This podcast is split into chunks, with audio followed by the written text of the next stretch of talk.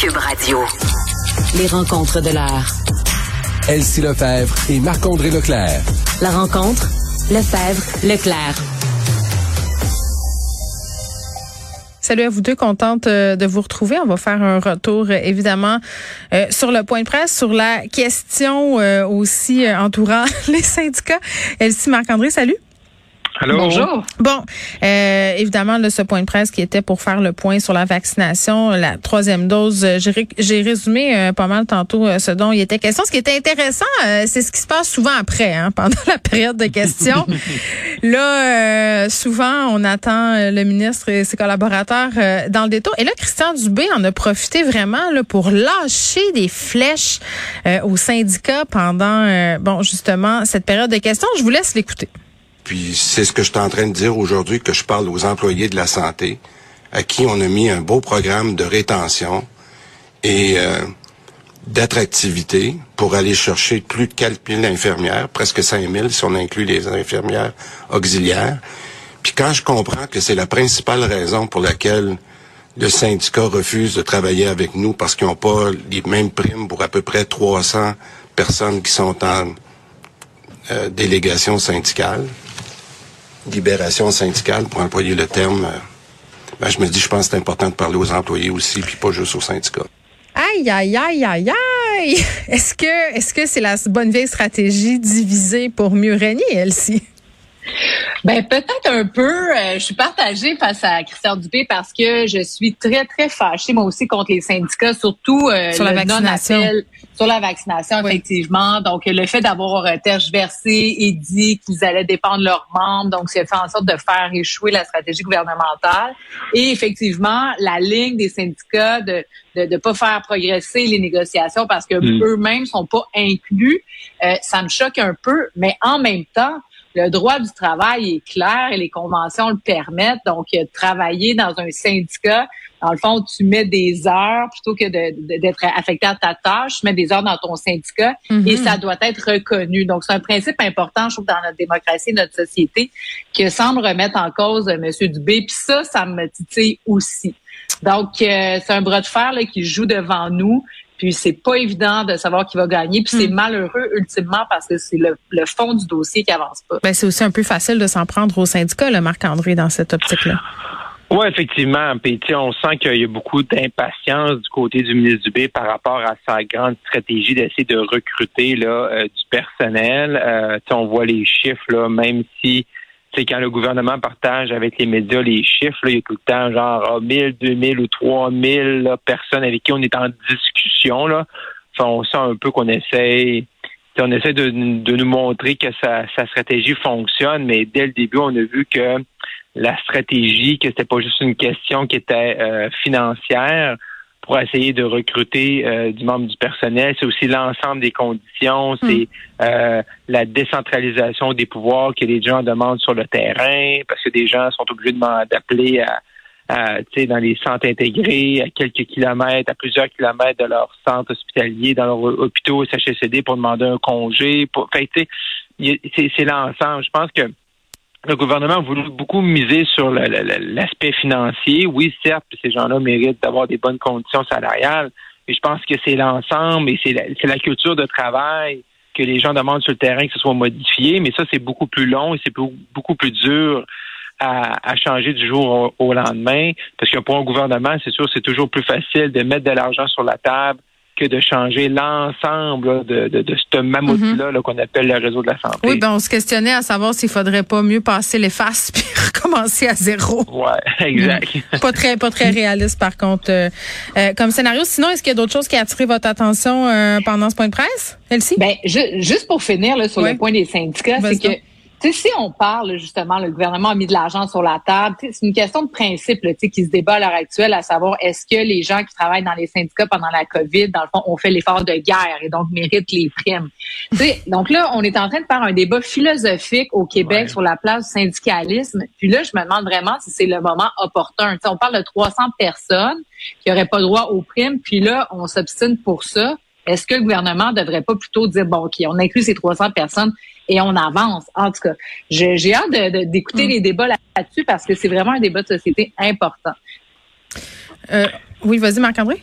Ouais, ben un autre point, je pense que tu sais, on, on, est allé sur l'aspect syndical. Tu sais, le, le, sujet du jour, c'était la troisième dose pour les, les, personnes de 70 ans et plus ou les personnes de 18 ans ou les personnes également qui ont reçu là, deux doses, exemple d'AstraZeneca, d'avoir un autre type de vaccin. Mais euh, monsieur, ils se sont fait poser la question. Je pense qu'on est en route là, pour une troisième dose pour tout le monde. c'est ça que je disais. Moi, je, pensais clairement, je disais, c'est ça, c'est d'un carton, juste la façon dont ils s'expriment. Ben c'est pas la question pour l'instant, mais moi, je pense que dans les prochains mois, les personnes immunodéprimées, etc., les populations vulnérables, après, ce sera notre tour, les moldus. Je veux pas jouer, je veux, pas jouer à Jojo Savard, là, puis sortir une boule de cristal cet après-midi, mais tu sais, quand t'es entends, puis qu'on y va par étapes, on mm-hmm. va comment des gants blancs, puis on veut pas nous dire si on veut pas nous dire ça. on le connaît le scénario, là. ben là, c'est ça, là. quatre fois, là. pas grave à temps plein, là. On l'a vu depuis euh, quasiment deux ans, là, qu'il nous prépare tranquillement. Fait que, euh, ça sera, ça sera une, une, nouvelle étape là, dans cette ouais. là Bon, parlons du fabuleux destin de Paul Saint-Pierre Plamondon, qui était avec Benoît euh, tantôt. Là, tout le monde se demande euh, s'il va se présenter dans, dans ma dans ma Puis là, moi, mon, ma, ma, lecture de la situation, c'est vraiment le côté d'Emifudou, d'Emifudante. S'il va pas, mm. il va avoir l'air d'un pissou. S'il va puis qu'il perd, ça sera pas mieux. Donc là, euh, puisqu'il n'y a pas grand chance de gagner, c'est ce que les analystes disent. Vous êtes où, vous, par rapport à Paul Saint-Pierre Plamondon? Marc-André? Ben, non, Elsie, vas-y, vas-y, Elsie. Ben, ben, non, mais c'est une question délicate. C'est sûr que ben Paul Saint-Pierre Plamondon, si, euh, bon, tu as bien résumé la, la question. Moi, personnellement, je pense qu'il devrait sauter son tour. Il n'y a aucune raison d'aller dans une élection partielle dans Marie-Victorin à ce moment-ci.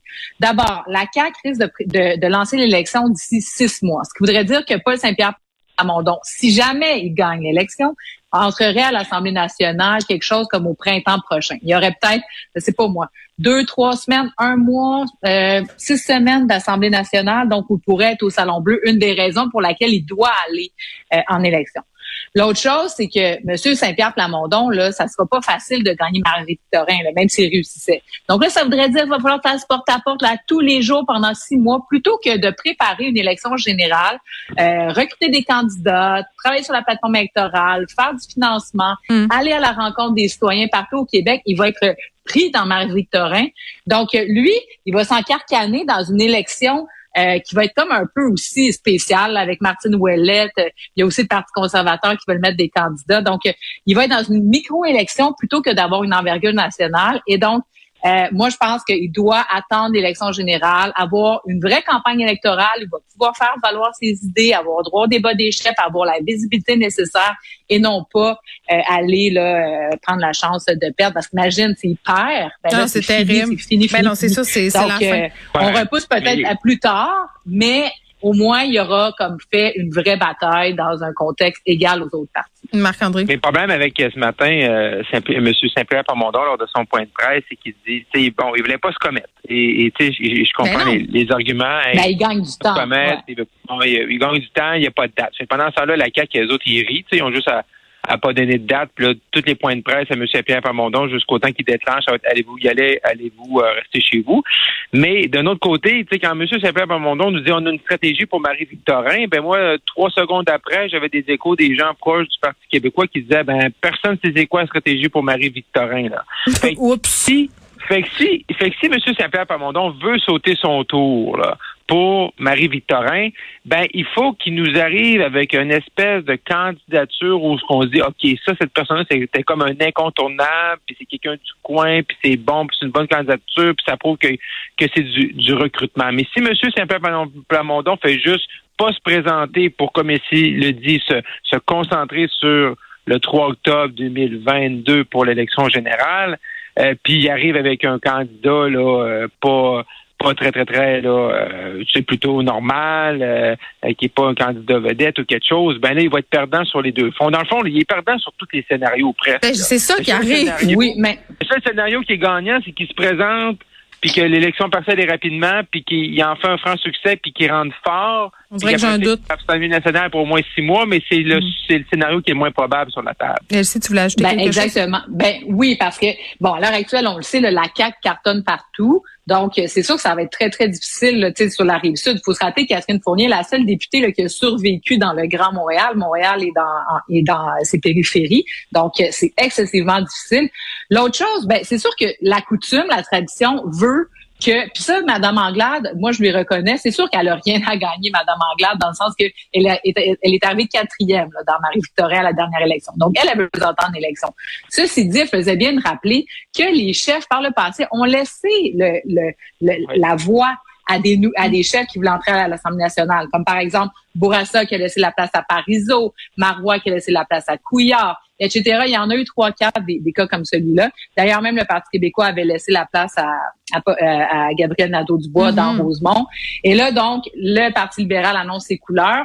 Je pense que c'est normal aussi que Paul Saint-Pierre Plamondon attende de savoir les intentions de la CAQ et les intentions, ben là, Québec solidaire a, fermé la porte, donc eux vont se présenter, donc eux, les traditions, ils en ont rien à serrer. Donc, eux vont se présenter, vont faire la bataille, puis bon. Donc, moi, je je, je pense pas que Paul Saint-Pierre Plamondon va pouvoir tenir cette ligne-là longtemps. Ceci dit, je pense que c'est légitime d'attendre quelques jours, quelques semaines, que la CAC nous annonce ça va être quand les élections, parce que mm. ça aussi, on peut pas laisser ça là, au hasard. Là, on doit annoncer une date rapidement pour la CAC, ça va être quand les élections partielles. Euh, mais, moi, moi, je pense aussi que la, CAQ aurait tout intérêt à laisser le champ libre à M. Saint-Pierre Plamondon. Là, de, je veux dire, c'est déjà été fait dans le passé. Euh, M. Saint-Pierre Plamondon a été élu par ses membres.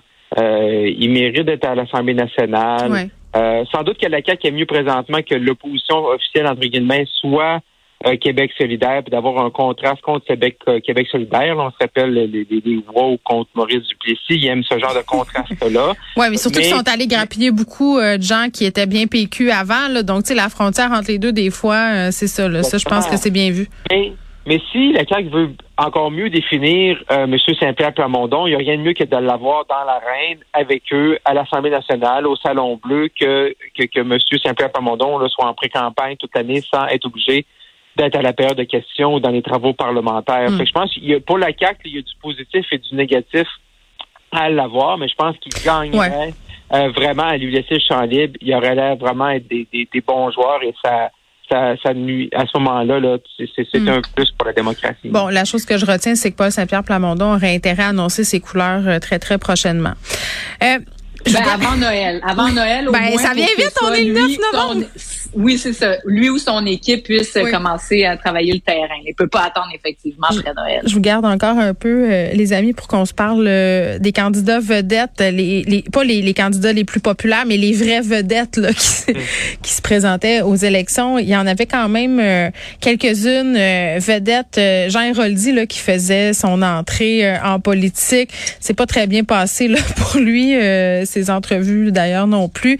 Il y avait aussi la chanteuse Jacinthe, Sylvain Larocque. Bon, Marie Plourde, on la connaît, là, elle travaille maintenant pour Projet Montréal depuis longtemps. Balarama Olness, moi, je savais même pas que c'était un ancien joueur des Alouettes. Vous voyez, on a eu la, photographe euh, Heidi Olinga. Bien, il y avait comme une, belle euh, brochette euh, de gens connus, de vedettes. Est-ce que c'est toujours un atout d'être une vedette quand on se présente en politique, Elsie? Ben, en fait, ce qui est un atout, c'est la notoriété, surtout en politique municipale. C'est certain que ça fait une différence parce que tu attires sur toi l'attention, notamment des médias qui te donnent l'occasion de t'exprimer. Mm. Mais maintenant, il faut que tu saches utiliser cette, voix d'expression. tu, sais, tu parlais de Jean Héroldi, que ça n'a pas été heureux. Donc, Écoute, c'est s'est pointé en entrevue en disant qu'il connaissait pas ses dossiers, puis il a parlé du ben, de neige en face de l'école. Ça allait pas bien. Ben, c'est un peu ça. C'est un peu ça. C'est qu'une vedette, justement, comme elle est pas connue pour avoir euh, nécessairement une vision sur l'actualité, sur la politique, mm-hmm. ben, tu sais, euh, les gens vont écouter puis vont se, se demander c'est quoi la contribution supplémentaire que la personne va apporter. Donc, c'est sûr que c'est un atout. Ça peut se revirer contre soi dernière chose, ben c'est sûr que d'être entouré d'un parti, parce que je regardais comme par exemple Jacinthe, elle s'est présentée indépendante, c'est très difficile. Bon, Jean Héroldi était avec Denis Coderre, normalement lui aurait dû gagner parce qu'en plus il y avait un fief là dans ah, Verdun. donc ah, oui, c'était pas l'île des Sœurs.